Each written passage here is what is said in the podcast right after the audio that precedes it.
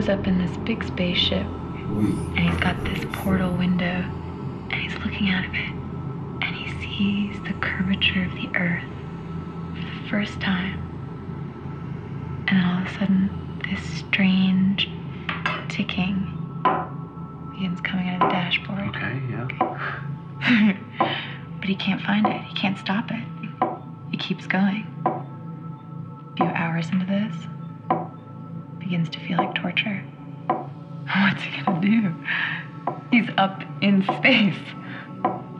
So Cosmonaut decides the only way to save his sanity is to fall in love with this sound.